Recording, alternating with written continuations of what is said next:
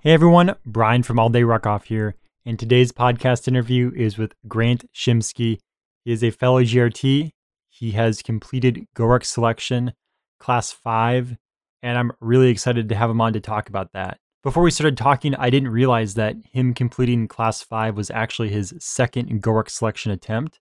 So we talk about his first attempt, then some of the stuff he did between the first one and his second attempt, that event, and how he's doing.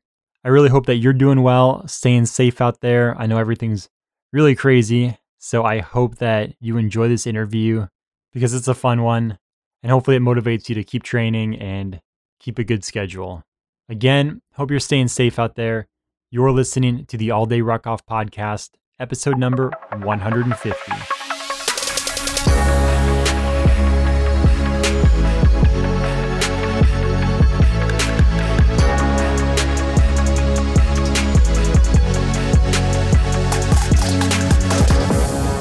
Thank you so much for the support. Thank you for downloading this episode. Really, really hope you enjoy this podcast episode with Grant. Had a ton of fun talking with him. Hopefully, we'll have him back on in the future to talk about some of the other large events he's done. Excited to be celebrating 150 episodes. Seems like a pretty big number. I remember celebrating double digits and then triple digits, and here we are 150. So that's pretty cool. Thank you for being along for the ride. And here is the interview with Grant. Today, I'm talking with Grant Shimsky. Really, really excited to have him on. We're going to be talking about GoRuck selection, and I just I can't wait to get into this call. Grant, how you doing today? Doing great. How are you today? Not too bad. Not too bad. Yeah, man. Thank you for reaching out. Uh, I really appreciate this. I've been meaning to have you on, and then the the stars just aligned. You reached out, and this is perfect. Thank you again for doing that. No, no problem. It's like a like a blast from the past. Uh, I haven't uh, been in the GoRuck sphere of things for a really, really long time, and uh, you know, I was uh, man, what was I doing the other day? I was searching around and found the uh, All Day Ruck Off podcast, and I really liked um, liked your setup and and saw some cool things on there, and I noticed. Uh, a couple episodes. Oh, it was from the uh, Ruck Wars podcast from James Vreeland. And I saw my buddy on there and looked back into it and realized, you know, you had this long, you've got a lot of episodes on there. What are you in the 200s now? This will be, you'll actually be episode 150. Oh, okay. Fantastic. Yeah. So, I mean, I'm a big podcast junkie and, um, you know, saw that and looked, it, it, that your podcast wasn't around when, when I was doing GoRuck stuff, or it might've been just getting started at that time. And so, you know, seeing all these awesome things uh, that have developed out of the community and how robust it is, um, yeah, I just wanted to reach out and see how things were going. So it was great. I really appreciate that. And I mean, James was on, talked about his selection experience in addition to Ruck Wars. And I mean, dude, that guy's a riot. Yeah, I love James. He's an awesome guy. Um, the dude has no quit in him. He just seems to always be uh, working on some kind of really cool project. I love uh, the way he's able to bring people together with new and creative ideas. Absolutely. So for people who don't know, what GoRuck selection class did you complete and what year was that? Yeah, I've had to. I made sure to like write a lot of this stuff down so I don't screw my own stuff up and forget. And I'll be like, "Does this guy really? Did he really do this stuff? Uh, he may just be making it up." So, class 005 was the selection class that I passed. Uh, it was my second time uh, attempting selection, um, and that was in Chicago was when they did that. I believe it was in May. And that was back when they weren't running one selection class a year. So this wasn't selection class five, right. five years after the start. Yes, yeah. Um, so I was, uh, I, I remember listening to Vreeland's episode, and he does a better job. He was a little more in touch with the GoRuck community when he signed up for it. He got a good timeline in terms of like how long it was after screener. But yeah, there was like the period of time when after the screener, they kind of, I don't know whether they anticipated how popular selection was going to be. And then, um, seems like a couple of the cadre uh, kind of latched onto it and, and, and they started to do one about once every month or every other month.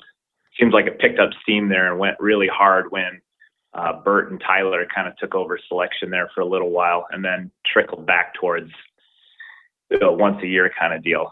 I think, uh, yeah. So this was right at that time when it was just starting to kind of spool up, when they were starting to offer it pretty often.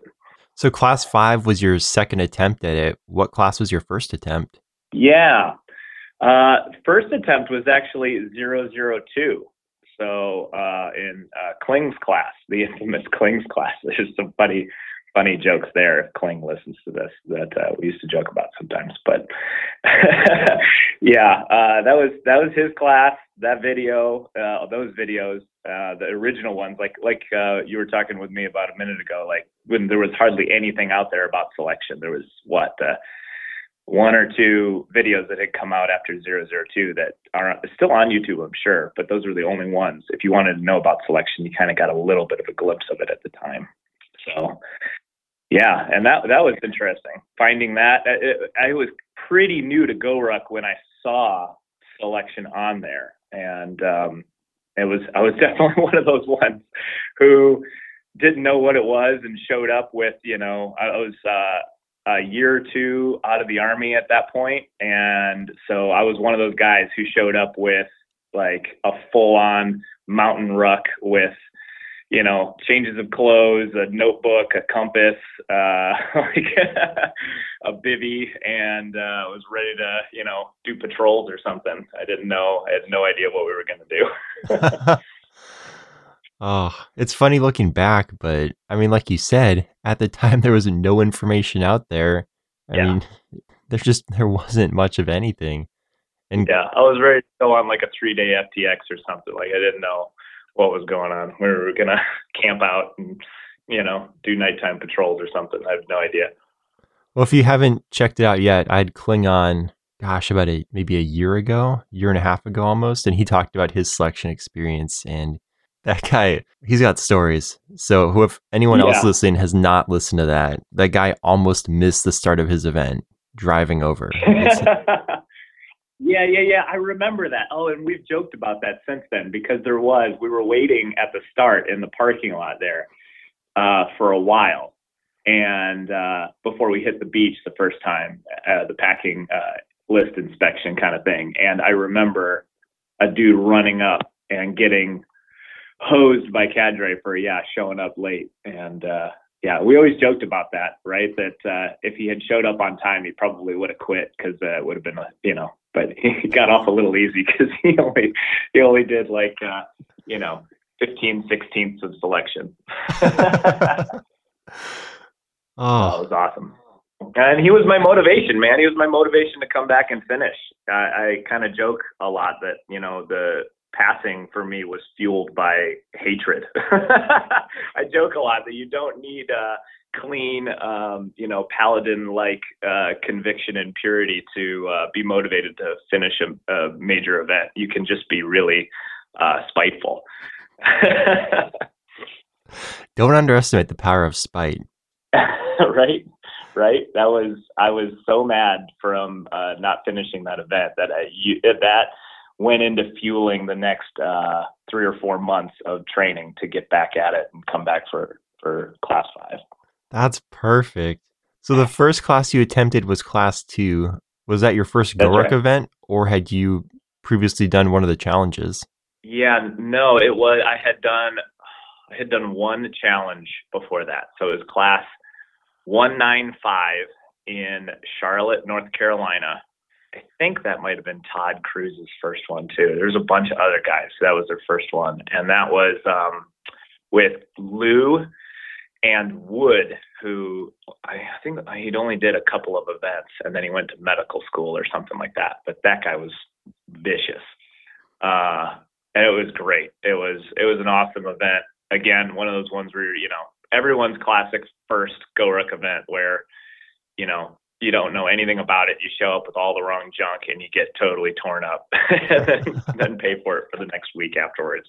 I, I think I did the whole thing. It was in the summertime, so it was pretty warm. And I think my wife Chanel and I did it in like short shorts and a t-shirt. And I am a super white, you know, semi-Swedish Scandinavian. So in the North Carolina grass and and woods areas that we were in. I think I had poison ivy, oak, and many other types of allergic, you know, deal for a couple of weeks afterwards. Just you know, Benadryl and sleep. Every kind of poison, whatever you can imagine, from the low crawls and uh, you know I, IMTs and all that good stuff through throughout that was uh, was a fun fun thing to regret afterwards.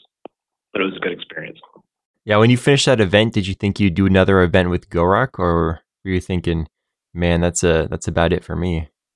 You know, I think it's just one of those things. It's the same type of personality. I think that is the the classic, you know, ultra endurance adventure race person, go GORUCK person, and CrossFit person. I think that's why the, those cultures mesh together so well. Is it's one of those, you know, friend calls up, hey man, I got a crazy idea. And you're like, yeah, I'll be over in five minutes, ready to go. And then afterwards, you're like, that was the worst experience of my life. I hate this. I don't ever want to do it again. And then uh, a week goes by, and then you're like, looking, you're scrolling through looking for the next one. I mean, it's just that vicious cycle. Like I, I feel like that's just a type of person, and uh, this this lifestyle really really fits that. So yeah, no, I, I, you know, immediately afterwards, heck no, I didn't want to do another one. But uh, you know, I think it only took a week or, or, so, and then you know, you're back for another for sure. Um, now, I originally found GORUCK through uh, Spartan Race, I believe. Uh, I think an ad for Spartan Race had popped up in a Facebook news feed somewhere, and we were in Charlotte, North Carolina, and signed up for it. Went over, did it, and then uh, I think there were a bunch of GORUCK people there or something like that and uh, not 100% sure whether it was an ad or, or I know there were GORUCK people there at the event. So one way or another, it, that wormed its way into our into our mindset, and we ended up looking it up. Yeah, that was actually an interesting time because there was um, GORUCK actually did some like crossover events with Spartan Race back then. Yeah, because that was when they did like the I think I don't know if they still do it, but they did like the hurricane heats and stuff like that. So that special heat or whatever, where everyone had all kinds of weird objects and stuff. It was very sort of GORUCK ish, and it was team team done uh, uh, done as a big group. yeah. Yep. Yeah, they're still running that event. I know that was super popular.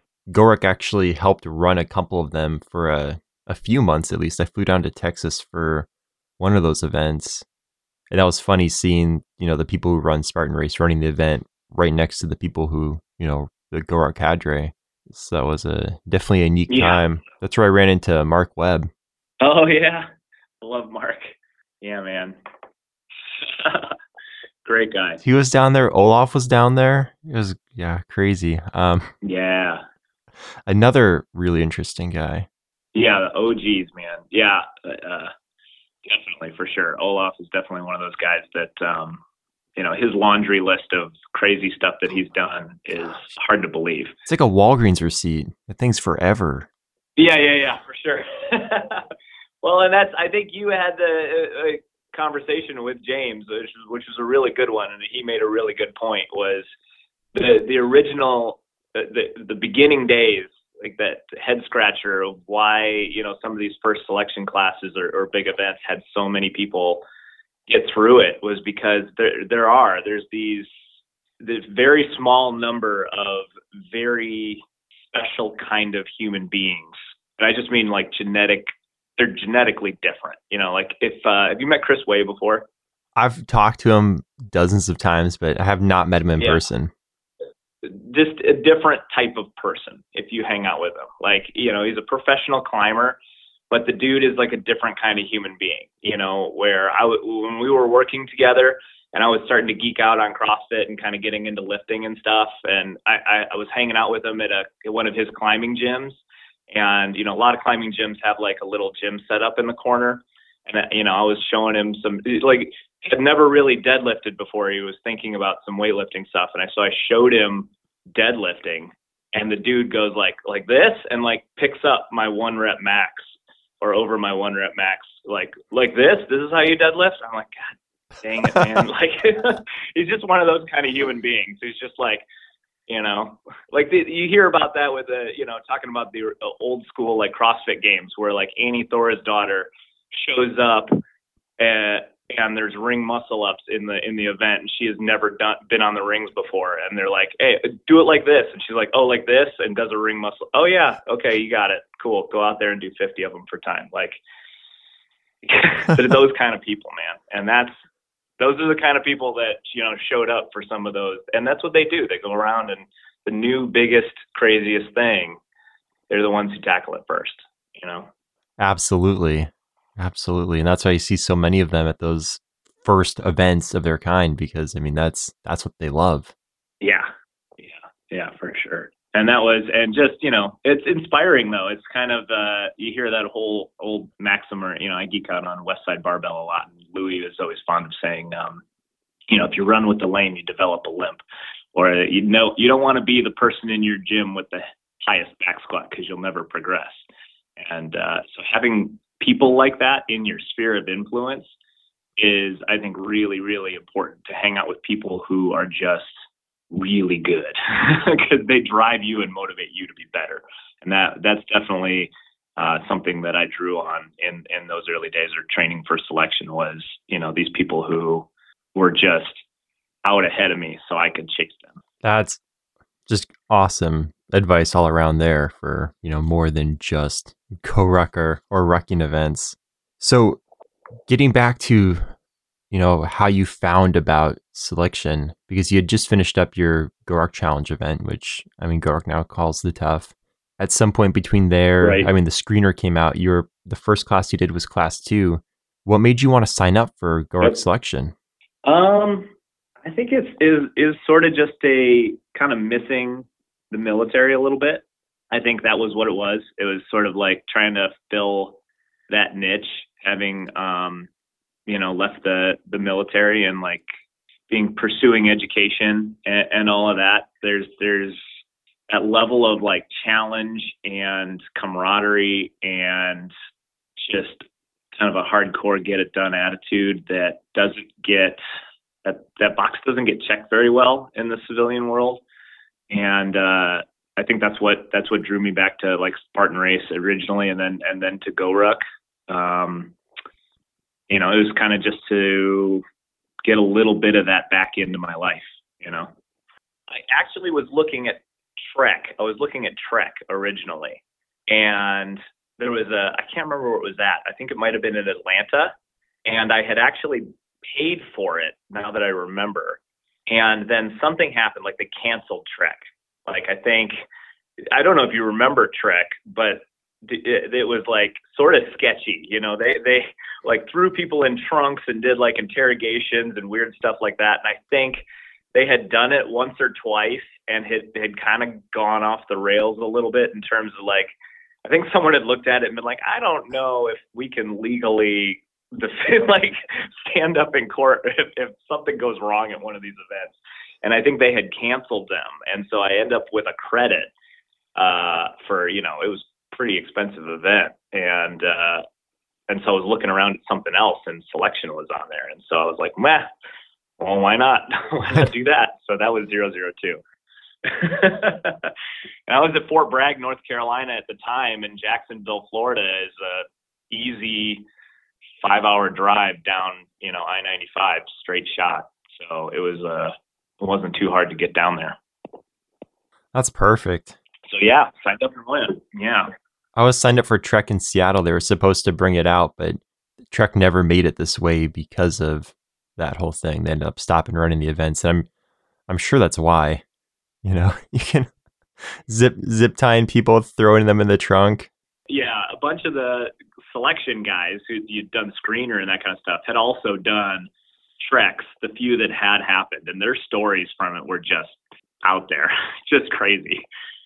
You know, so lots of drinking, lots of weird stuff, not a whole lot of oversight, you know, plenty of opportunities for things to go uh, a little crazy, but also great opportunities for really awesome stories. So it's a fine line there. it's a very fine line. That's where some of the best stories are born. Yeah, exactly. Exactly. So no, there was not a whole lot of train up for 002.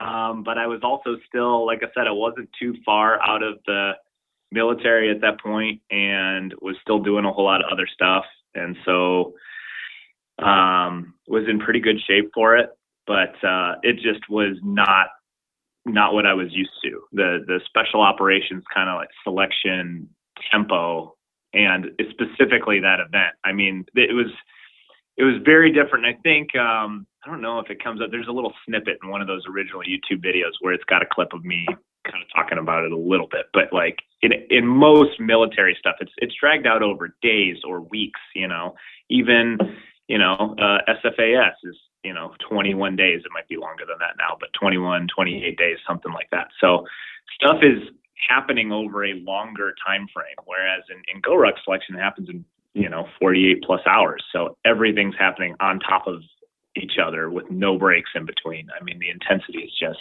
through the roof. And uh, so most of my conditioning and, and things like that at that point had been for ultra endurance or longer running kind of stuff. And that was more in the vein of, you know, your heart rate's through the roof the whole time and you're at muscle failure pretty much from the beginning through.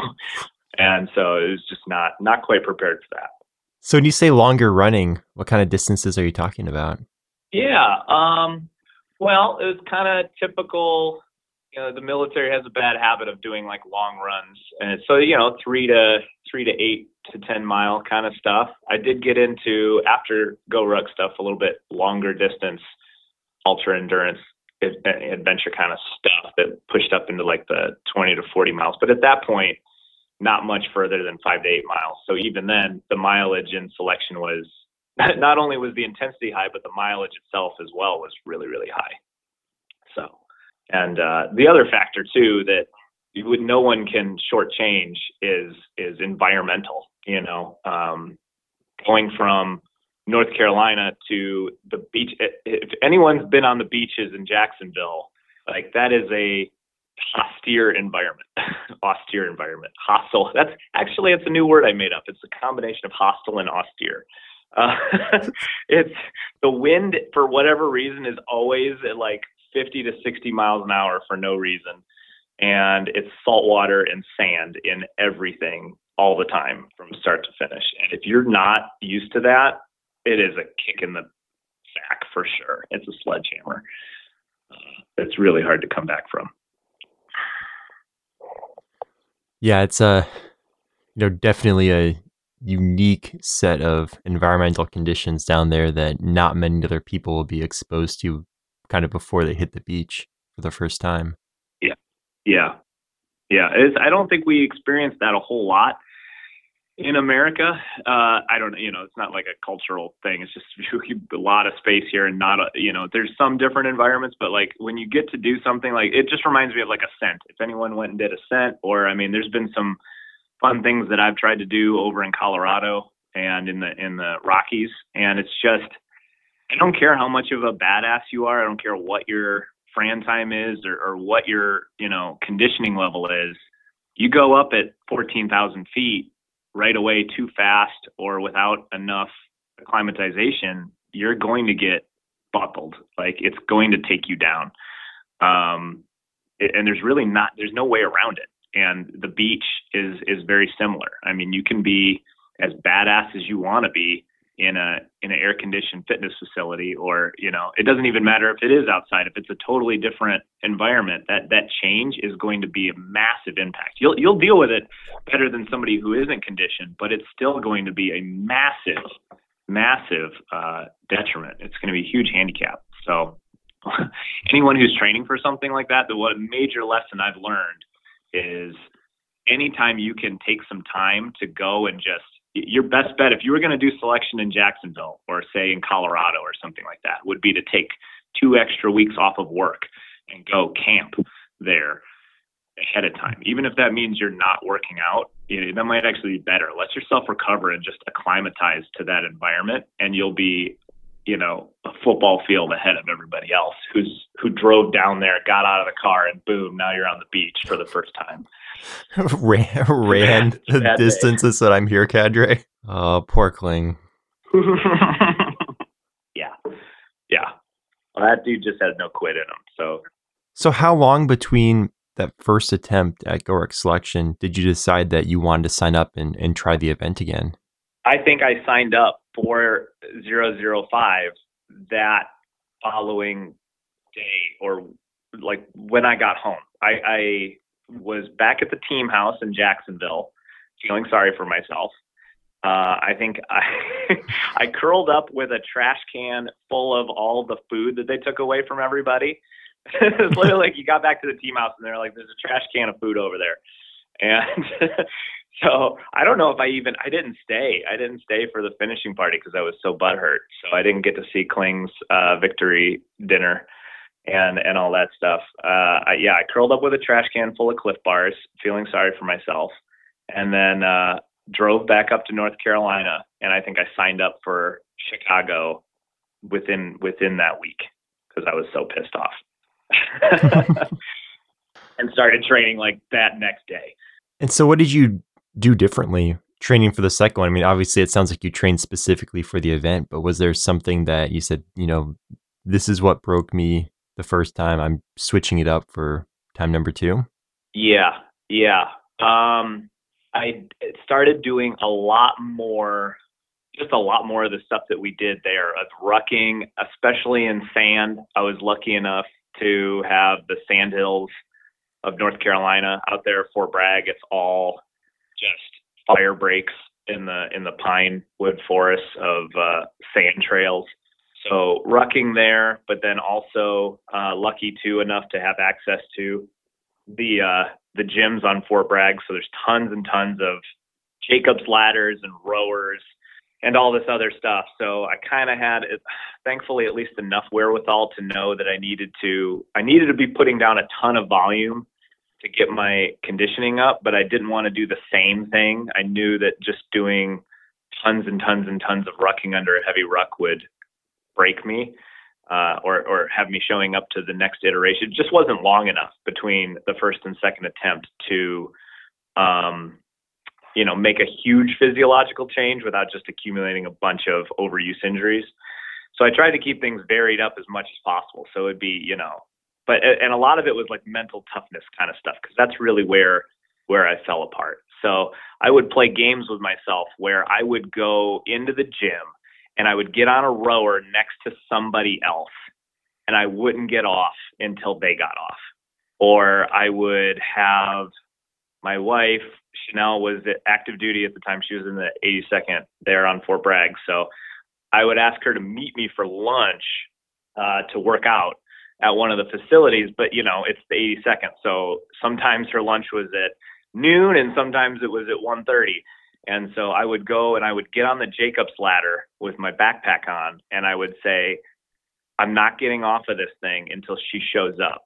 And I'd turn my phone off and I just have no freaking idea when I was going to be able to get off this thing. But I was just, I'm going to stay on this until something that I can't control happens.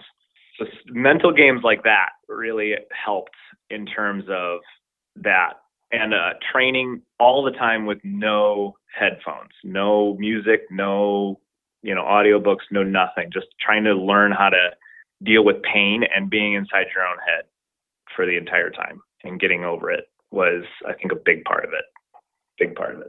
Yeah. So it sounds like you did a, I mean, just a ton of work on your mental toughness because you know all of that it's, it's just so up in the air the stuff you subjected yourself to which is you know pretty similar to GORUCK events yeah. because you never know. Is that kind of what broke you during that first selection event?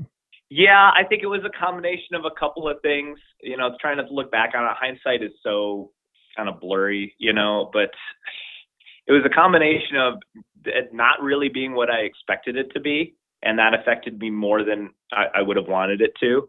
And it's just so there's there's a different level of control. I don't know. So it's kind of the difference between you know a regular army thing and maybe uh, a, a, a special operations thing. And I'm kind of going out of my element by speaking to it, but like usually a lot of that stuff what i was used to was everything being kind of like regimented and organized and like okay we're going to do this thing and then there's going to be a bathroom break and then we're going to do this thing and then we're going to have lunch and then we're going to do this thing and then but in a, in this sort of event it's not like that. All the little things are not there's no time for it. All you're a you're a big boy. You're supposed to have taken care of all of that stuff ahead of time and you're supposed to take care of it on your own. All we're focusing on is the mission where in this instance it's the event or the standard of whatever we're measuring during this iteration and all the little stuff like using the bathroom or getting something to eat or making sure you got enough water and stuff. So we're not, we don't cover that stuff. You're meant to take care of that on your own and just be ready to, you know, meet the standard as we're measuring it at, at all times. And so that mindset, that frame of reference, which I'm, is probably pretty standard understanding selection now um, because it's you know so well put out there. I just did not have the mindset for it at the time, so I needed to really readjust there. It was a big big shift, big shift. And so, how much time was there between that first and second event for you to make that shift? Oh, uh, I think four months. I think four months. So 002 was, I believe, in January, and then um, Chicago was in May. So yeah, four to five months, I think. That's probably a good amount of time Yeah. because you've still got your endurance built up from the first one. You can kind of make the at least some of those Yeah. major mental changes because that's not so much a, a Yeah. muscle that you can overtrain like like you were saying with your body and then Right. I'm sure you've heard it before a, a, a couple of times, but like, and I completely agree with what some of the other guys have said. Is there's there's a level of physical fitness that you need to have to get through selection, sure. But once you've met that, like, there's no there's no like level of fitness that's going to allow you to show up to selection and, and it be easy. Not at all. I mean, you've reached every no matter who you are, you've reached muscle failure by the end of the first welcome party. Like that's what it's for, is to break everybody down to complete misery level and then now see who's got the mental toughness to not quit and stick it out. So, you know, there was in that four month time period, there wasn't really that's not enough time to really build a huge amount of fitness. You can do a little bit, but that wasn't really the point. It was it was the the brain that that needed to be fixed. That's a great way of looking at it. Because I mean, there's you know, there's definitely that bare minimum of fitness. You see it, especially now. You see it with the live stream, everything that's going on, the work they have to do. But that that only takes you so far, and you see that as well. Yeah, it has to be mental because breaking people physically is is easy. It's just we're just gonna do push-ups until you die, right? It, like you know, the human body only has so much that its muscles can do. So if the if the event was truly physical uh, in nature, it, it would be really easy to just have no one pass ever. Um, but that's not that's not the point. You know, it's it's get everyone down to being hungry, tired, and completely exhausted, and then now play mental games and measure.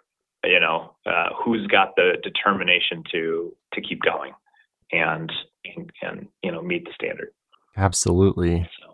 So, did you feel like when you showed up for that second event that you were more prepared for what the event actually entailed? Yeah.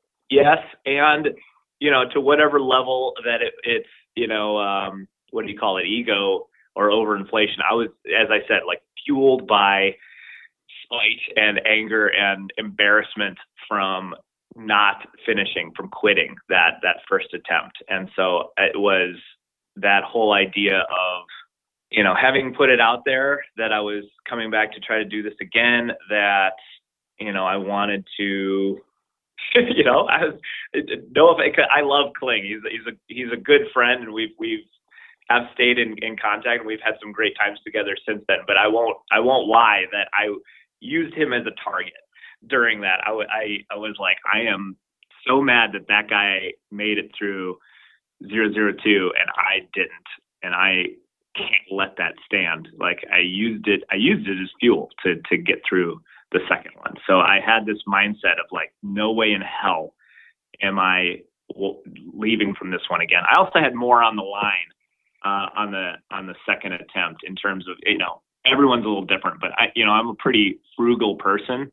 So I'm definitely one of those people where if I put money down on something, like I have a lot more skin in the game than when I don't. So 002, it seems trivial, but 002, I mean, I drove down, it was like a four hour drive down to Jacksonville and gave it a, gave it a swing. But uh, the second attempt, you know, I had a credit for the first one. The second one, I paid for selection, and it was in Chicago, so I flew up there, and you know, had to. I did not want to be sitting on that flight back to North Carolina, defeated and knowing that I quit and wasted that time. So no way in hell was I gonna leave.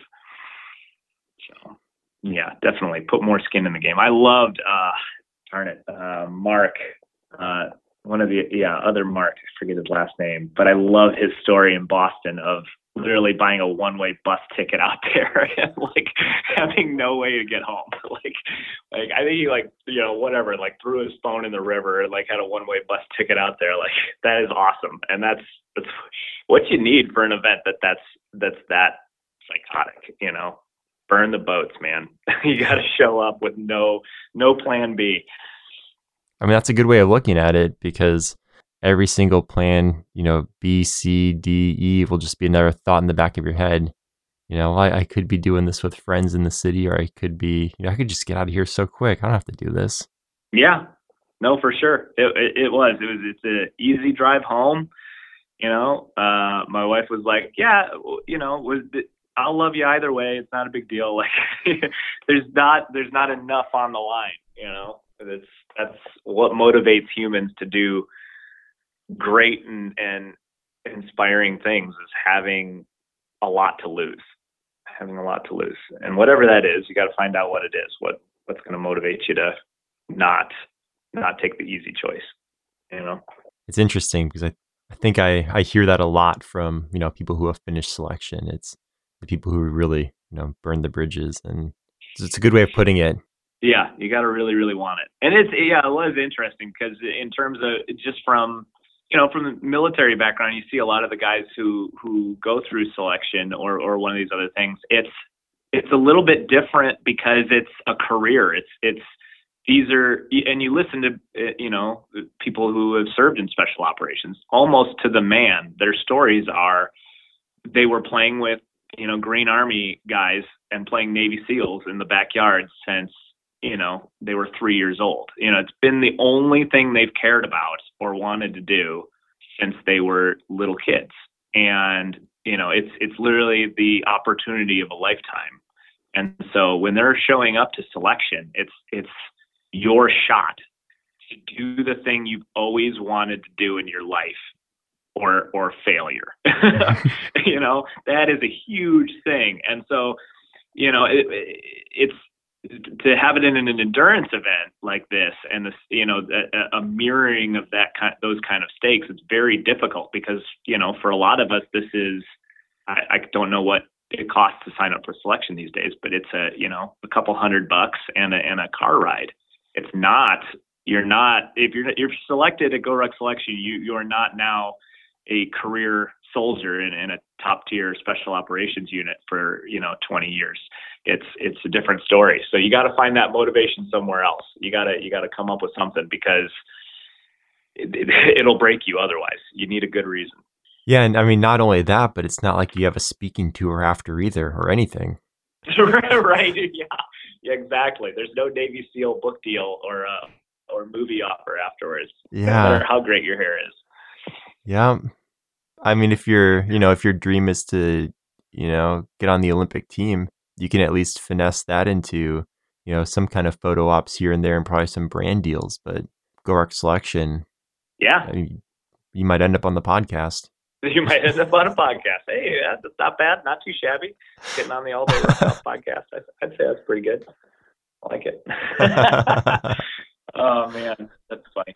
No, Chicago. Chicago is a different beast altogether. I mean, I don't know if you could pick uh, two completely different environments, at least, and and situations. Jacksonville was, you know, sand and sun and salt water, and you know, Jason McCarthy and like 15 other, you know, cadre with you know the bullhorns and and all the pomp and circumstance. And then Chicago was freezing rain, snow, flooding, freezing cold, and chill as a as a cucumber in the freezer, Lou. Uh, you know, giving a very monotone, like, okay, candidates, here's what you're going to be doing next. Uh, all right, three, two, one, execute. and uh, it was it was a totally different experience, but just as hard in its own way. You know? So when it comes to the climate, I mean, do you think that you excelled in one versus the other? Were you happy about the you know, the Chicago terrain, or were you kind of missing the sands of Jacksonville? Yes, and I think that's a really important thing uh, uh for you know other athletes looking at you know extreme events that they want to excel at or, or, or big thing is know know your strengths and weaknesses. You know, know what you're genetically set up for. it. Like, you know, my wife and I are perfect examples. She's she's Puerto Rican. Like you put her in a 90 degree temperatures, we're working out and it's it's hot and and on the beach and sand and like no clothes, like she's thriving and I am dying. Like I will I will pass out, I'll be cranky and angry the whole time and I'll just want to go home.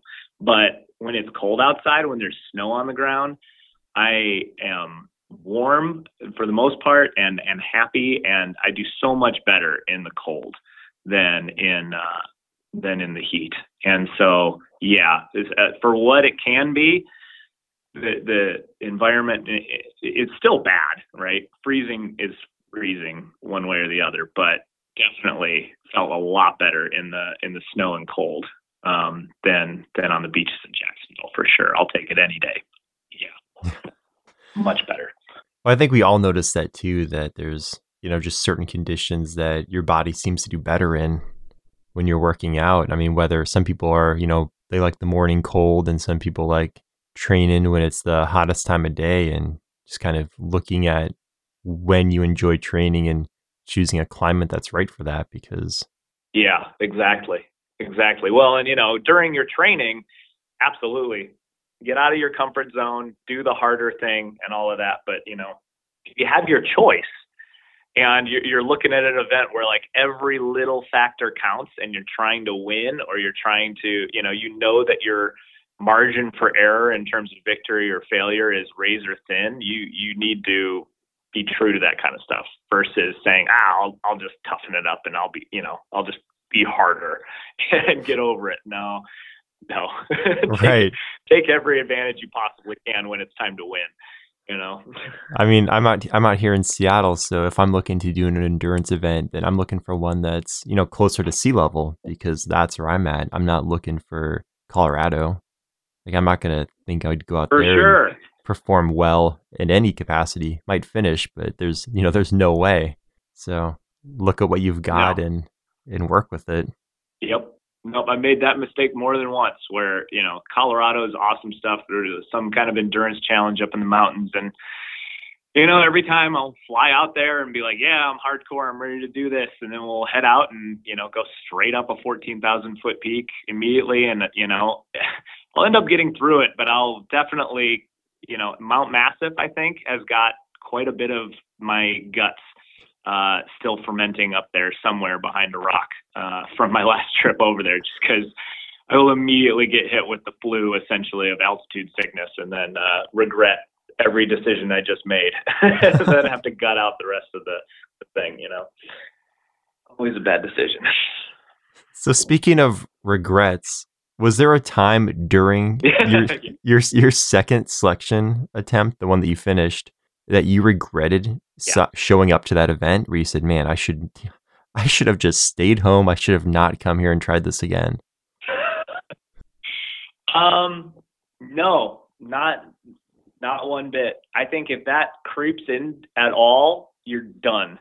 Like they do such a good job of keeping the pressure on through that thing not only that, but there was a kind of unique circ, maybe not unique, but uh, the, the circumstance in in that 005 where there was very little cadre oversight, and so a lot of the time because it was just Lou and Mickey, and right, I think it was you know as James said, it was Mickey's very first event ever, so it was like his job interview there with Lou, and the environment was horrifying, like it had flooded.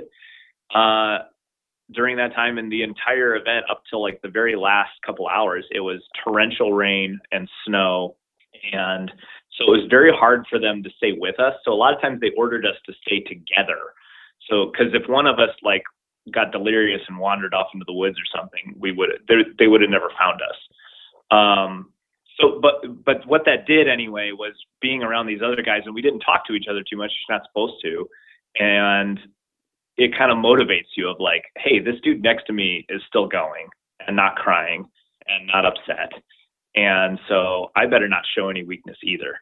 Because there's that, you know, we want we all want to finish, but at the same time, there's that like, you know, you're always looking to your left and right in selection at least, versus a heavy or a tough or something. You're always looking to your left and right, like I'm not, I ain't quitting before this guy does, kind of thing. And I think that's where I was kind of able to draw a little bit from from some of that training leading up to it of of that, you know, not getting off the rower until the guy next to me does, or whatever. As silly of a game as that might be, that's I think a useful thing to have in your back pocket during those kind of situations where it was like, you know, as you're you can you almost need to put in a frame of mind of as guys are dropping or disappearing during selection, which happens, you almost need to tr- you need to use it as fuel, right? It, it reframe your mind instead of looking at it as oh my God, things are getting so bad, people are just disappearing. It's look at these guys walking away. Like I'm feeling okay. I'm still breathing. I'm harder than they are, and I'm going to keep going. I'm going to use it as motivation. Like I'm going to be the one that finishes. As as as hubris and like self-aggrandizing as that sounds, like you got to use whatever you can to to stay fueled. And I I think that was that was part of it. I was trying to just as people were disappearing, using it as like a, a way to pump yourself up. Yeah, well, I mean, you see it especially now during the live feed. I mean, they're doing everything they can to break you down. Like someone's got to be there to build you up, so it might as well be you. It's what you know. It's it sounds kind of weird talking about it on the podcast because we're you know it's after the fact and we're you're talking about you know how awesome you're telling yourself you are, but during the event you're the only person yeah. telling yourself that. Everyone else is telling you you're going to quit or you're done or you know you don't have what it takes. So yeah. you someone's got to cheerlead for you a little bit. It should be you. Totally, and uh, yeah, yeah, and it's it's it is weird too, just because it is so. I think that's why they ended up backing off selection there for a while, is because it's so quintessentially different than the than the mentality, which is super positive at at the tough and and lights and and heavies even, where you know that's the whole point of GORUCK is to bring people together and build a team mentality and you know take care of each other. But all that's gone at selection. And unfortunately you got to turn it into where it's like you know come what may i'm going to be the one that makes it come hell or high water. And you know it's just, it's just a reframing. As as i know I, I remember hearing james talk about it, it's like you don't want to go into selection with a bunch of close friends because when they when they disappear not if they disappear when they disappear it's gonna be bad. Because if you know that other person really really well and you're close to them you're like dude that that guy's tougher than me then that that starts eat that's you don't want that eating away at your brain so that might have actually been a strength that I did not know very many people in GORUCK. I only knew the people from class 195 that I that I had met and that was pretty much it. Might have actually served as an advantage. I can see that because I mean, like you're saying, you're looking to your left and your right, and you're still not quitting, you know, before they do. But then if it's someone that you've been following, you've seen them perform at previous selection events, and you're like, man, that person is way tougher than I am, and then they quit, then you're saying, well, mm-hmm. what what does that say about what's going to happen to me? Exactly. It's a, exactly. It's a tough spiral to get out of. Yeah, and that's the problem with with you know when that stress is on and you haven't slept and you're kind of hungry. It's just once those, those little feedback loops start, they just they're so much louder in those heavy high stress situations. And once they start, they're really hard to, to squash. And no one's That's stepping in to stop them. them no one's coming in and no, saying, "Hey, dude, you're doing great." Yeah. Yeah. It's yeah. just it's just that perpetual I hurt, this sucks, I'm doing terrible. And it just amplifies and amplifies. And then it's not till the very end when, you know, you, you know, someone quits and then the cadre said, you're doing really good out there. And they just look and they're like, what? Like I felt like the world was ending, but apparently I was doing okay. You know what? I will caveat. I will caveat one of the things you just mentioned because you, you know, the question you asked was, was there any time during the event where you kind of, where I regretted, you know, being there or wanting to leave or something like that? The, I don't know if it fall into the exact same category, but it's definitely adjacent. Where the unique part about that selection, at least compared to what I've seen that it's kind of become now, because they do a really good job now of kind of controlling it. At that point, there, like I said, the environment had done some really crazy things at, at that point. So it had rained. Um, so my dad lives in Chicago, and so I had flown up there and stayed with him, and then he had dropped me off at the event.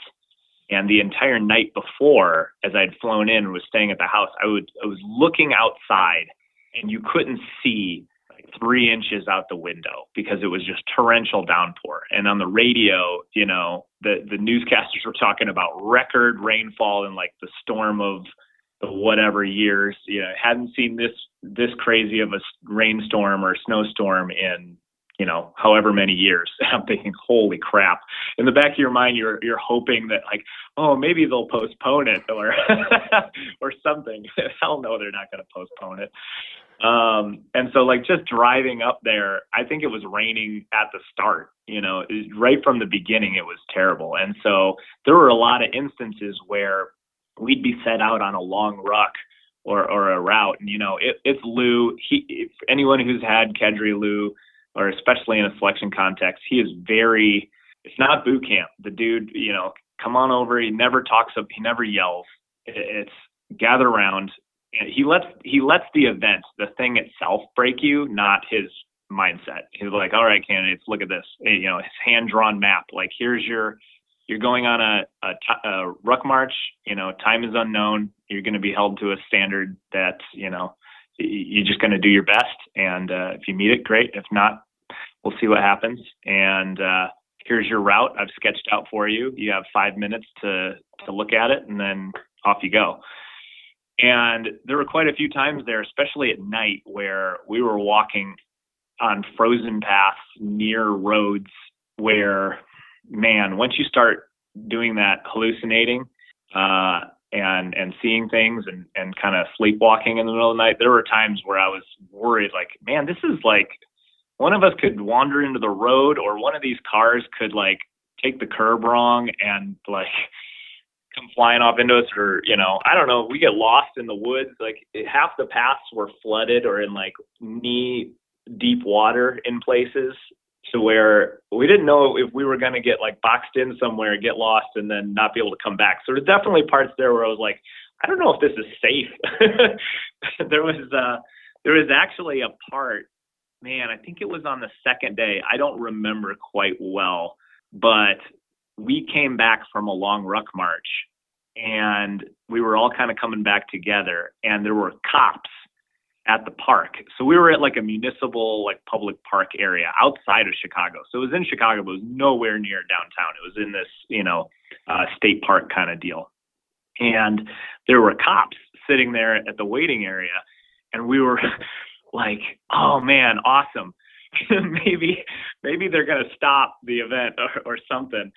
Uh, but of course, cadre have a wonderful way of like, oh yeah, I knew a guy from your precinct somewhere. They all got, they're all friends. So the cops were like, awesome, man, have a good day, and took off, and and and the pain continued. So uh, there were definitely some instances there where we were kind of hoping it would uh, it would stop there, but definitely didn't. It's funny the tricks they're able to pull. Yeah. Oh no. Yeah. Uh, and that reminds me too. I totally forgot. We actually got stopped by the cops during one of our marches, one of our rucks, and the cadre weren't around. We got stopped by the cops. I almost forgot about that.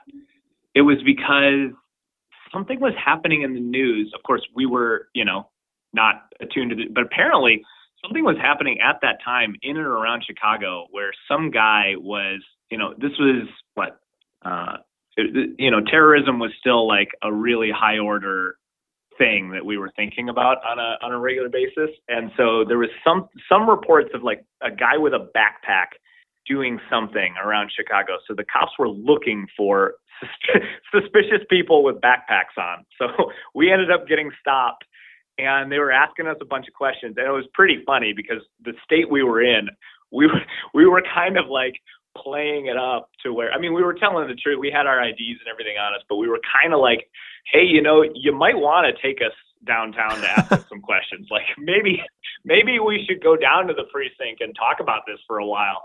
You know, in, inside or something. Can we can we talk to you in the back of your cop car if possible? It would be great. Uh, but for whatever reason, they were like, "Nah, yeah, you guys look fine. Just keep doing whatever weird ass thing you're doing," and uh, left us alone and took off. So no dice. Kind of hoping we'd have to get picked up by cadre uh, after sleeping in a in a jail cell for a couple hours or something like that. But no, no, no dice. Or at the very least, backseat of a warm cop car for 25 minutes. Yeah, right. Can we? Yeah, can we do this interview back there? Because sitting on the side of the road, it's shivering to death, is not helping. Yeah, yeah. if we could stop by, if we could stop by Subway on the way to the precinct too, that'd be super duper. Thank you, sir. yeah. Nope, didn't happen, unfortunately. unfortunately. So, was there any point, you know, during this event where you kind of figured that you were going to make it through? Because I mean, you had done the mm. you know mm. the the selection event before it, and you're coming back for this for your second attempt. Yeah. Was there a time where you're like, you know, because you're second guessing yourself? It sounds like a, a, lot of the time, as everyone else is looking to their left, yeah. to their right. But was there a time you're like, you know what? You know, I think I've I think I've got this.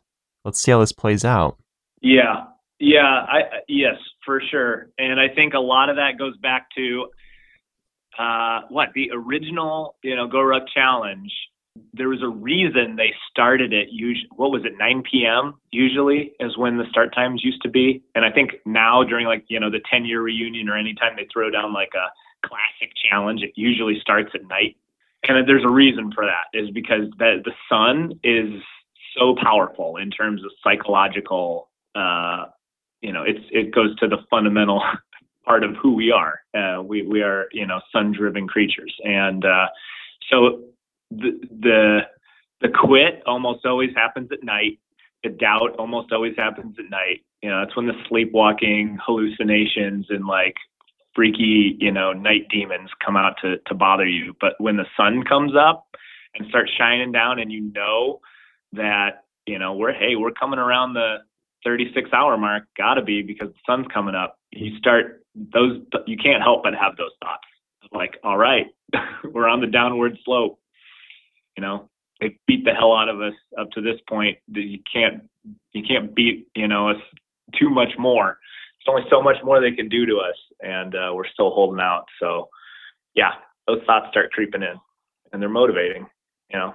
Yeah knowing myself i'd probably be second guessing whether i'd actually seen the sun for the second time or if i just imagined it. Yeah well, I'm really bad about that. So there's a funny story from from later on after this. I think I did team death race with um, with with Mark and Matt Francis and James Reeland and um, and uh, the and a couple other great guys were all up there for death race. But that's when we got to find out that like I am really bad at night.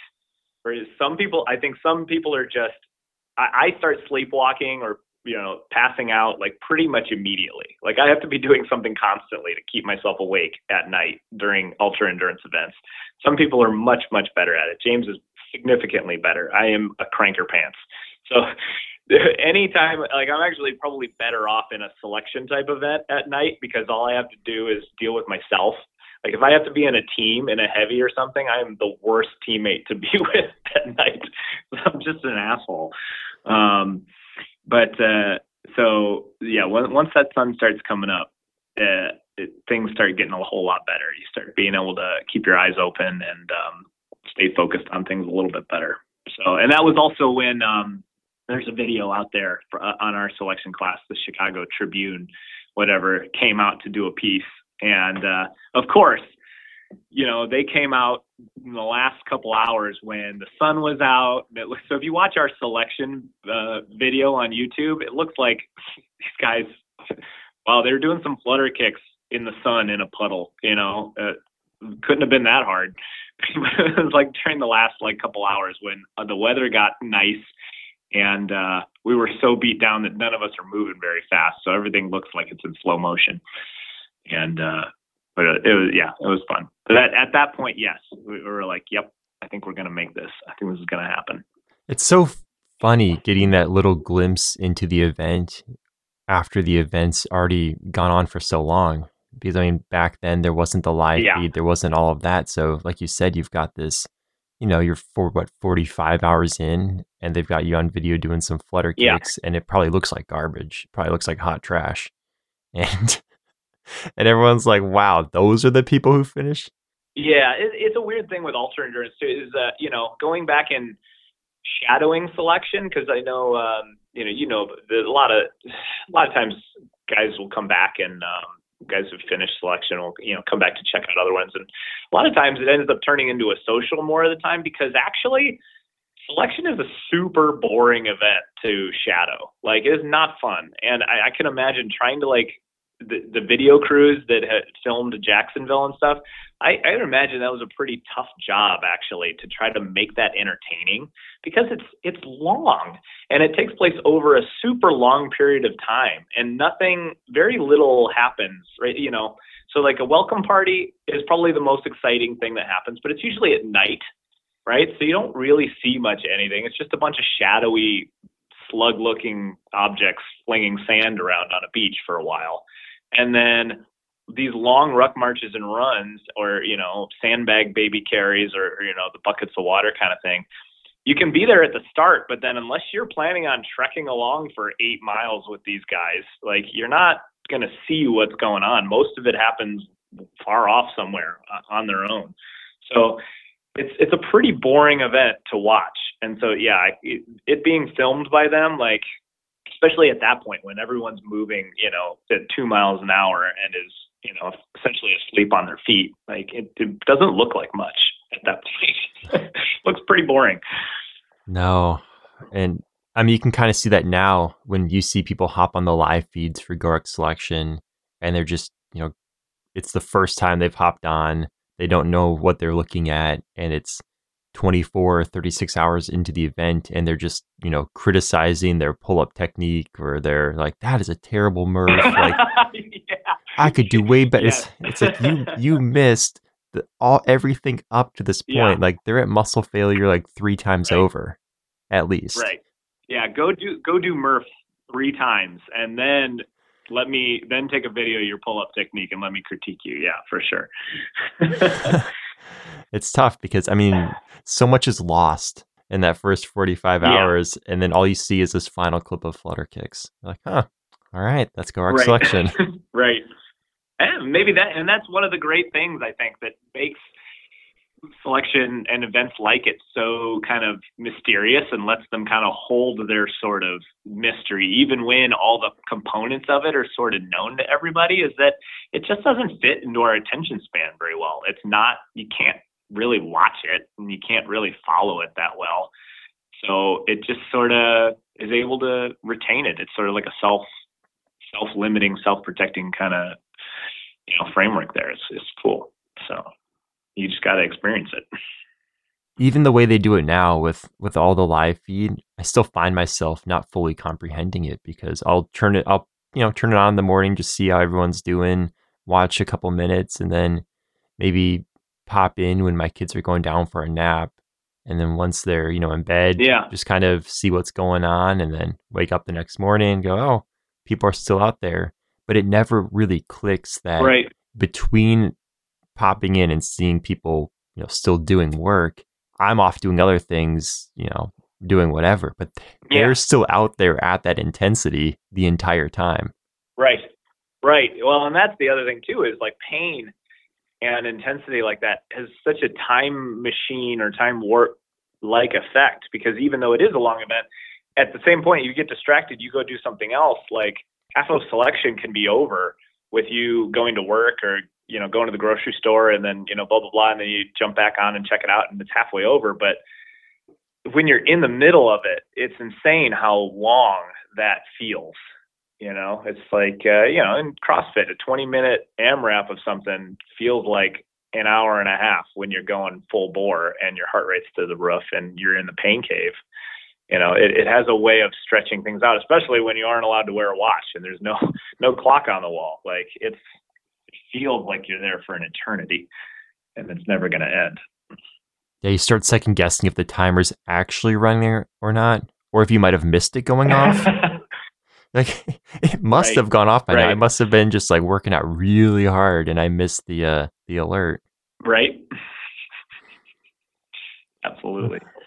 So looking back at your, you know, second attempt at GORUCK selection, the one you completed, are there any, you know, stories, any moments that you find yourself even now years later just kind of remembering and laughing about or, you know, just like something that comes back because, you know, looking back at my previous events, I'll have moments from certain events that will I don't know how, but they just kind of, you know, pop into your mind. Something will happen, you'll just remember it.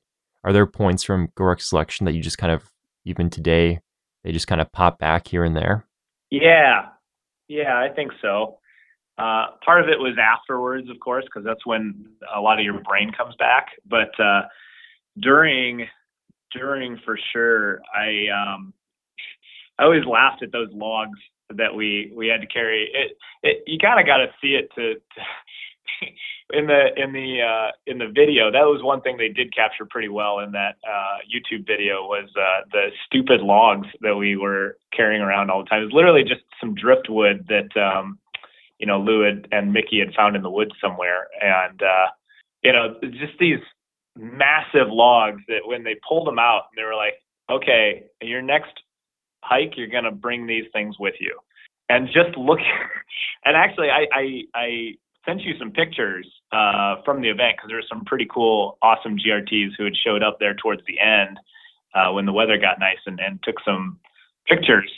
And so you can see some of the just obnoxious uh, contraptions because thank thank God that James was smart enough to bring you know uh, nylon webbing and some carabiners and all kinds of good stuff. So the obnoxious little like makeshift uh, apparatuses we built to try to hold them between us.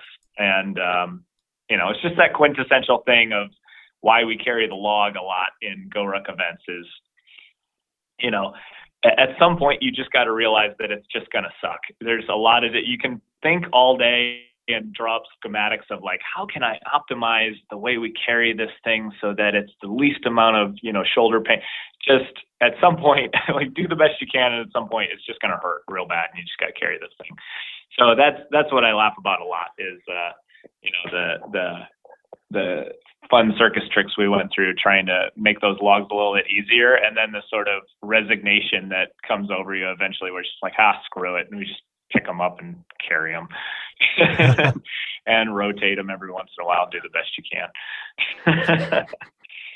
it was one time where I was pretty thankful to have a uh, framed rucksack. I did like my uh, my Alice pack there because that having a metal frame on your backpack is when you have to put a giant hard object on top of your pack on the back is nice to have a little bit of stability there. But um, yeah, no, it, it, at some point it just hurts and you got to just do it. Yeah. Yeah, at some point you can't beat the log. I mean, you're still carrying. Right.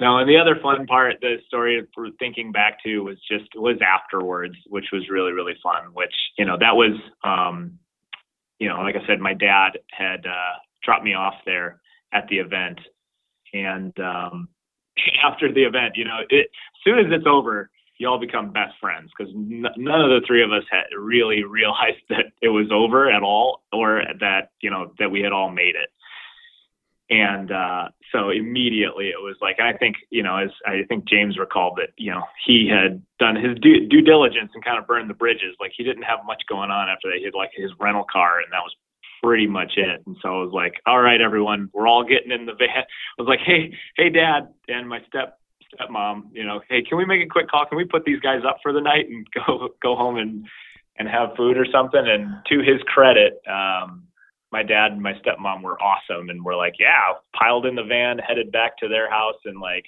my stepmom had like a whole like smorgasbord of awesomeness laid out when we got there. So we essentially obliterated the mud room and, and took a shower, passed out for about six hours, and then ate our faces off. And that was that was the best. That's what I remember a lot. Nah, that sounds like a good time. Yeah, yeah. Afterwards is always the best. the ruck off, right? Yep. the whole point. That's all about. So, how did it feel? You know, finishing up the event. You had mentioned that you were driven by spite for possibly ninety percent of it.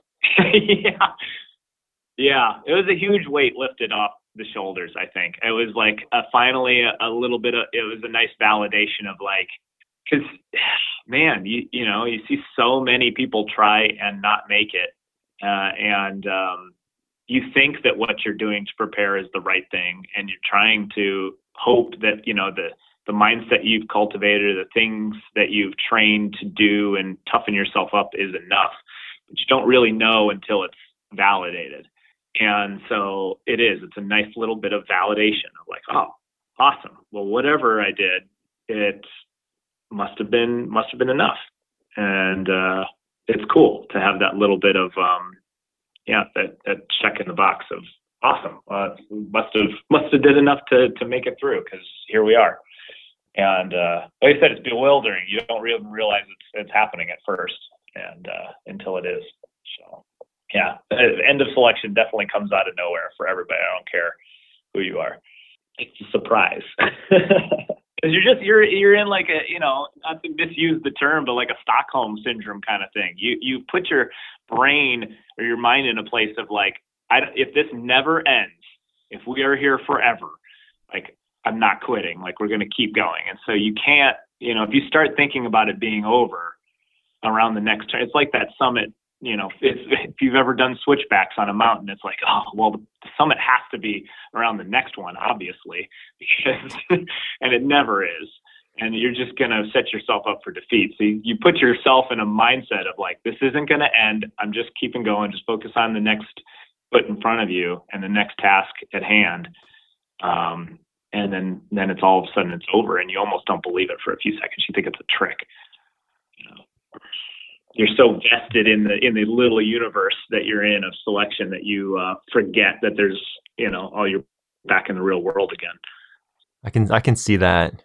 So speaking of you know selection kind of being its own little world and, and getting back in the real world was there anything that you're able to take out of selection and apply it to your you know your life moving forward oh my god, everything. Um, yeah, it's just I, there's actually just a, a great quote from from Lou in there in that video of just like hard times make hard people, and I'm not you know I'm not calling myself hard necessarily, but like doing hard things. I, I learned that lesson so many times, time and time again, and I remember selection every time I see it manifest in the business world or in education or in you know anything that I'm going after is there's no substitute for a gut check, like just hard experiences in life.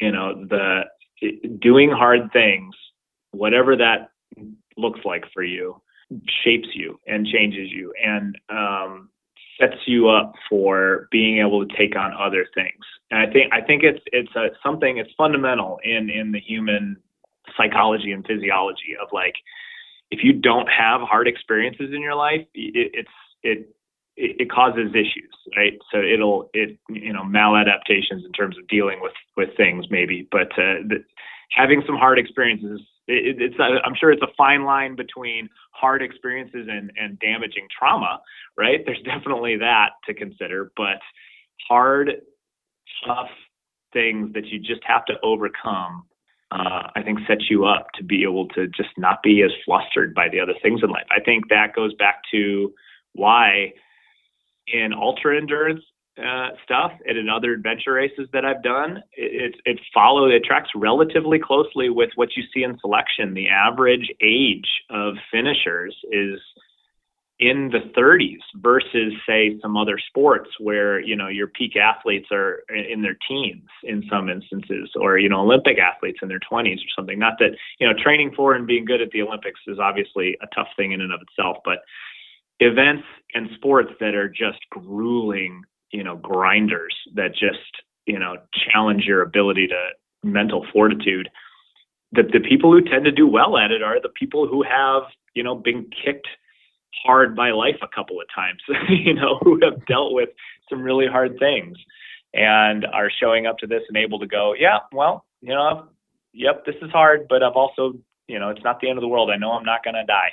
Uh, and so that's definitely something that I've taken from selection. And I, I was, that's probably why I didn't make it through 002 is, you know, I was on the younger side. I was one of the younger people and, um, you know, hadn't had the, the hard experiences in life. So um, the selection will go down as one of those things that was definitely formative for me. So that other things that I've done since then that have been difficult are not at, nowhere near as difficult as they could have been because of it. Because I can go, well, yep, I've been here before. I've hurt worse than this. I've stuck it through in in situations that were harder than what I'm dealing with right now. So yeah, that's always yeah. a it's always a, a nice reference point in some regards to be able to have. And I remember that was one of the things that kind of surprised me the most about my first GORUCK event, which you know clearly wasn't selection. It was a it was a GORUCK challenge, but you know just doing things months after that, being like you know this is tough, but after four hours under that log at that event I did a couple months ago, that was way harder than this. Like this is you know this isn't this really yeah. isn't that bad relatively speaking. Yeah, yeah. Not to go too off on the, the philosophical train, but it's it, it has inspired me to you know pursue some of this stuff in in professional careers. And I think looking back at you know at GORUCK itself and the community, what you're integrally a part of and a leader in, it's fundamental to it is that the reason the glue holding the GORUCK community and the, and the you know all day ruck off uh, community together is you've all got this thing in common of having done something hard and um, a book I always recommend to people is uh, Tribe by Sebastian Junger. It's a, it's a great one. And one of the things he talks about in that book is rites of passage and how they are so fundamental, especially to young men, but, but, you know, people in general, in terms of they're part of cultures since the beginning of, of humans. And they've been around. And, and now, though, today, passing your driver's test or sitting for your ACTs or SATs rather, uh, it could be as much as we could possibly consider as like a, you know, enforced social, you know, rite of passage. And it isn't. There's no physical component to any of that stuff. So what we find is like events like this, like GORUCK and things, where we're now seeking a a validation, a you know, I am I'm part of the tribe. I can contribute. I'm strong. I can you know I can I can haul water kind of deal. And uh, I think that's why these communities are so tight knit is because it, it taps into something fundamentally human. Absolutely, and I mean, you know, with the community, there'll be no shortage of firewood from the logs. We can haul logs. that's right. That's right. We're never going to be cold. Yeah. That's right. I mean, you you completed selection. You got your patch. You know, it, like you said, it, it snuck up on you. You had a, a great time afterwards, getting your hours in, getting your food in. What was recovery like yeah. from all this? Um, yeah, no, I, I think it was so funny, funny story on recovery, and then, then seriously talking about it. The funniness is is that um, this was during that time when um, I don't know whether I just got on the kick of it or I felt like there was a kick of it in general in GORUCK, and it was happening in CrossFit too around the same time. This was when compression gear was like super popular. Um, so like you know uh, what CWX or something like that, and like um, 2XU, big companies. You know, compression was really good for your circulation and like could allow you to do things that you otherwise couldn't do and keep you warm when it's cold. Yeah, sort of. You know, it's a little bit sketchy uh, on the outset. And so I was wearing full on uh, compression gear underneath all of the stuff that I had on for for most of the selection, and I just remember the painful uh, red, scratchy, angry nightmare it was peeling, cutting off. I think some of that stuff in the shower uh, afterwards because the stuff had literally just like fused to my body uh, at that point. Um, so that it was probably the most painful shower of my life was getting all of that off and all the little like rubs and rashes and um, you know chafing that occurs during that because that stuff is so close to your skin. Any little bit of dirt or mud that managed to work its way in there uh, you paid for it for sure. And uh, so that was not fun. Um, but to the note of some, of the other um, selection finishers that you've had on here is that you can't go into selection worried about getting injured because you will. You should actually just check it, check the box of like, I'm willing to, you know, lose something in, in the course of this. And um, I did. I'm pretty sure I had stress fractures in my feet. I never went and got like checked out or anything, but we did. I, I did a lot of my training, like I said, in the sandhills of North Carolina and didn't pound nearly as much. It was mostly pavement, even though a lot of it was underwater in Chicago, but it was a lot of like paved trails and, and sides of roads and things. And so I know my feet were like, you know, raw chicken uh, afterwards. And, um, but otherwise, thankfully, I think, I think partly because, again, the cold weather um, may have actually served to make it so we didn't get as injured as we possibly could have because it was freezing cold and we were in water a lot. Uh, but a lot of times it was like up to your knees or something like that, or we'd be wading across a stream or something. And as horrible as that is psychologically, it's actually, you know, we're essentially being iced down the entire event. So in terms of like inflammation and uh, you know potential injury there, we're kind of always being therapeutically iced down if you think about it uh, during that. So I was actually pleasantly surprised at how uninjured I was coming out of that thing. So yeah, I think the cold actually did help in that instance. One of the few things that helped you during the event. Yeah, right. It was one of those ones where you know at some point you you don't feel as much, and so and you've been through water enough times that you're just kind of over it, and so you get through it, and then you actually it's nice because your legs are numb there for at least a few minutes, and so you just don't feel it.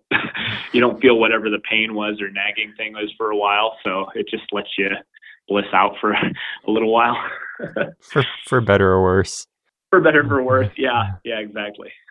Oh, well, I mean, that shower just sounds awful because I've know just doing regular events, like you just get, you know, one area that it kind of chafes a bit and then you get in the shower and the first time the water hits it, it's just so painful. I mean, that must have been your entire body. Yeah. That sounds like a nightmare.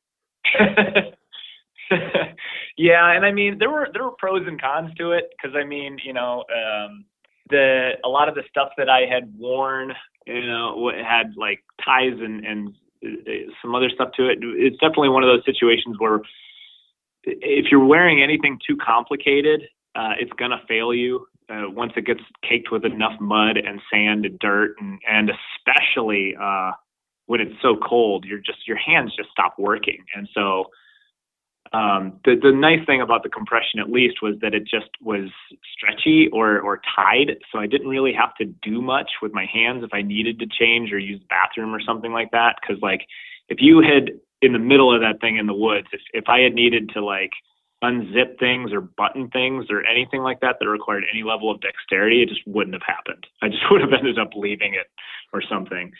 Um, so yeah, you got to make everything like three year old caveman simple um, at that point. that's definitely one of those things you don't think about before you go in. You're like, oh yeah, that'll be fine, and then you know you're half asleep and your fingers don't work, and then you know I'm sure everyone's been there.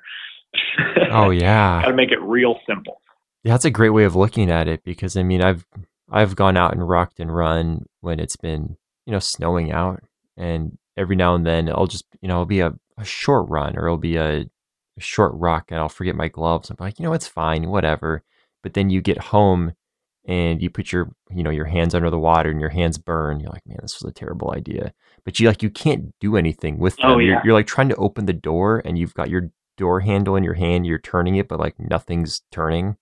You're like, why is my grip not gripping yeah. this door? You're like, you know, what is going right. on? And kind of looking at it from that point of view, like that's what you'll be working with during this event so make sure that you don't have something yeah. that requires seven zippers and you have to snap this and seal this and to make it work because those like that's where your hands will be at. Never thought of it that way. Exactly. Yeah. So thank yeah, thank you for for explaining it that way. yeah, put all put all your stuff on and then go do like a polar plunge. Like put all your put all your junk on and then uh jump in a lake, swim around for a minute, then come back out and now try to like you know, uh, unzip your pants or, or, or, you know, tie your jacket, retie it, something like that. Yeah. Cause yeah, it just, it's real bad. but I mean, thankfully, like that's I, I always recommend to people. You know, I don't want to turn into a whole long gear conversation because I know that's a funny uh, stereotype in the, GORUCK community. But like, I always just tell people to go to an Army surplus store and buy like some old junk because it's it's good. It'll last. It'll take the beating. And the good thing about Army uh, Army stuff generally is like it has like the pants, the Gore-Tex pants or, or jacket that I had have big stupid person level zippers, like that can be operated by ham fisted people. uh, big zippers and snaps and ties. So they usually have like three or four different ways of closing and opening the thing. So like when one fails or your fingers don't work or it's clogged with mud or something, you can usually still get it by, you know, to make it make make it go. So that's what I usually tell people to do. That's awesome because at some point, you know, with the mud, the zippers are going to fail. With dexterity, you yeah. know, you might not be able to get the snap. Put them all on there. We'll, we'll figure out what works given the yep, present conditions. Something's going to work at some point. Yeah. Worst case, you just tie a knot and just hope for the best and keep going. Worst case, tie a knot. You maybe get half of each of them. Who knows? It's halfway zipped. You got the snap on the other side. Think, cross your exactly. fingers. yep. Yep. Oh. You'll get by. I feel like we've done a, a really good job, you know, running through all these events. Is there, you know, is there anything that we might have glossed over or missed, or now that you know you've been thinking about this for an hour and forty minutes that you that you recall that you want to to talk about? If I haven't covered it, it's been covered by uh, by others in in a more eloquent and and even better way. And I think that uh, I think it's if anything to leave it with, it's just the same thing that that people have thought. This event is um, it is what it is. There's no secrets to it. There's no, um, you know, uh, these these ten. Try this one easy trick and you'll pass selection, right? What's the clickbait title thing? You know, yeah, there's no, there's nothing. You just need to want it enough. And uh, and like I was kind of saying, I think I think the um, I think the two most important things that you probably don't hear quite enough maybe are uh, kind of what we talked about there earlier, which was just this this will tap into your fight or flight response. Like this event is is heavy enough that it will take you back to to it'll take you to a, a regress your mind to a point where you're just thinking about survival. And so it, thinking that you have the motivation when you're sitting in your home, like getting amped up about it, you need to have something primal and down to your core that is motivating you to do it and and set something up like like what Mark did right? Where like buying a one way bus ticket and you know throwing away your phone kind of deal where you kind of got to leave yourself either no options or you need to be so motivated by something primal by you know hope or or hate in my case or something like that that will stay that will last. Some only you know, at, at, that level of tiredness or hunger or, or exhaustion, you think in colors. You only think, you know, what's the Fight Club quote? You're like, like you speak in vowels only, right? Everything's down to its uh, very basic primal level. And so higher order stuff will be gone.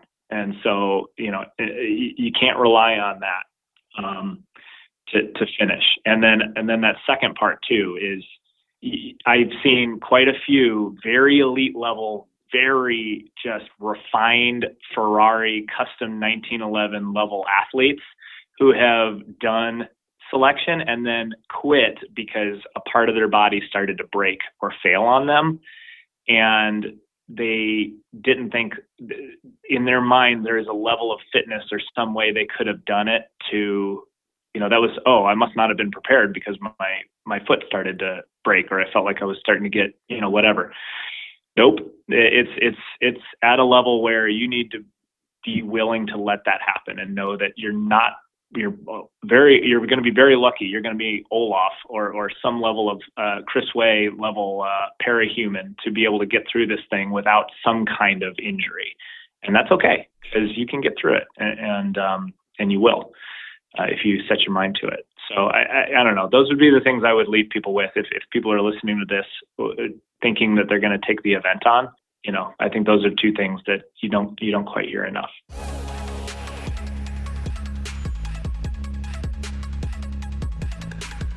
Thank you so much for downloading the All Day Ruck Off podcast. This has been episode number 150. If you want links to anything we talked about during the interview, you can head on over to alldayruckoff.com slash 150. Grant, thank you so much for being on.